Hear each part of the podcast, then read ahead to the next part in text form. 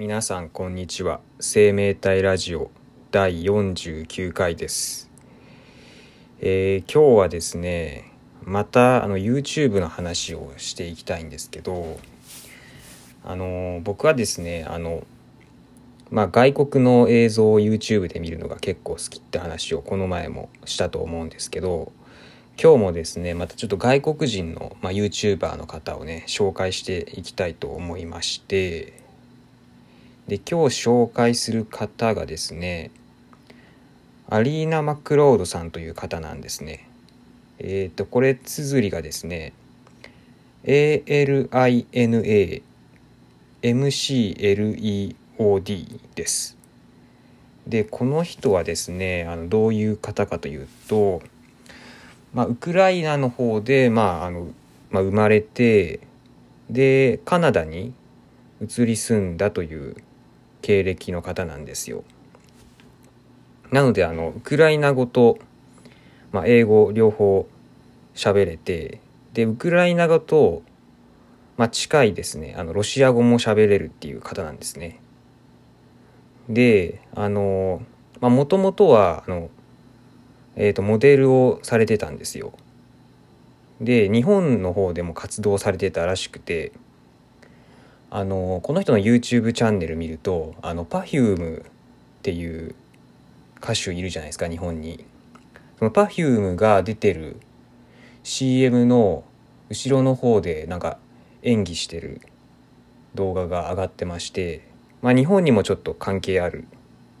方なんですね。であのまあ普段どういう動画を YouTube チャンネルで上げてるかっていうとですねあの旅の動画なんですね。やっぱりそのあのまあ、ウクライナロシアそして、まあ、カナダっていうことで、まあ、いろんな国に住んでたその、まあ、言葉が喋れるっていうですね、えーまあ、能力を生かしていろんな旅の動画を撮ってる方なんですよ。でまあもともと僕がこの人を見つけた、あのまあ、きっかけっていうのがですね、まあ、ロシアの映像をあの YouTube で見たいなって思っていろいろ検索した結果行き着いたのが、まあ、この人のシベリア鉄道の旅の動画だったんですね。でまあシベリア鉄道の動画であのまあ、この人見つけて、まあ、結構ねロシアの動画っていうのがあんまり YouTube 上で見つからなくて、まあ、英語でまず発信してるって人が少ないですからねあの結局ロシアはロシア語を喋る人があの、まあ、当たり前ですけど一番多いんでその英語でロシアを発信してるって人はなかなかいないと思うんですよ。でその人はですこのアリーナさんはまあ英語であのロシアのことを発信してたんであの、まあ、見つけることができたわけです。であのまあそうですねそもそもこの人チャンチャンネルではあの英語で基本発信してます。であのロシア語で発信してるチャンネルの方も持ってるんですけど、まあ、ロシア語はもうさっぱりわかんないのであの英語の方のチャンネルを見てます。でえっとねロシアの、まあ、動画そのシベリア鉄道の動画の他にもですねえーっとあのエルミタージュ美術館の、えー動画が上げてて僕はそれが結構好きでしたね。あのロシアに実際行ってみたくなりましたね、まあ、なかなか 行ける機会ないんですけどロシアとなると。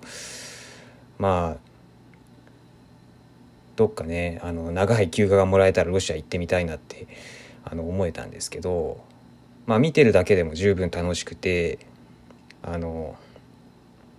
あとやっぱりこの人はそのロシア語を話せるっていう才能を生かした動画も作っててあの街頭インタビューとかしてるんですよ。街頭インタビュー。あのロシロシアに行ってロシア人に話しかけてそのあのだから欧米その英語圏の人たちとそのロシア人の違いとかをちょっとあのまああぶり出してるみたいなことをやってるんですけどあの、まあ、結構度胸ある人ですよね。そのなだからテレビ局がやってるような街頭インタビューをもう一人でやっちゃうわけですよね。なかなかすごいと思いませんか？ね。外国で、まあ、外国って言ってもこの人は結構、まあ、ロシアを自分のふるさとだっていう認識だと思うんで、まあ、ちょっと違うのかもわかんないですけど、まあ、でもすごいですよね。そうやって自分でその町の人に話しかけて動画を作ってアップロードするってなかなかすごい人だと思います。でロシアで旅先はですねロシアウクライナの動画がまあ多かったんですけどで最近になってくるとまたちょっと別のところに移り住んでましてこの人は基本同じとこに定住してないんですよ。もうずっと旅をしてて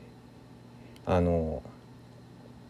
まあ、ホテルで暮らしてる感じなんですね。で最近はあのえっ、ー、とですねギリシギリシャブルガリア北マケドニアっていう順でまあ行ってるんですけど、まあ、結構ねあのマイナーな国マイナーっていうのはさ僕らにとってマイナーな国が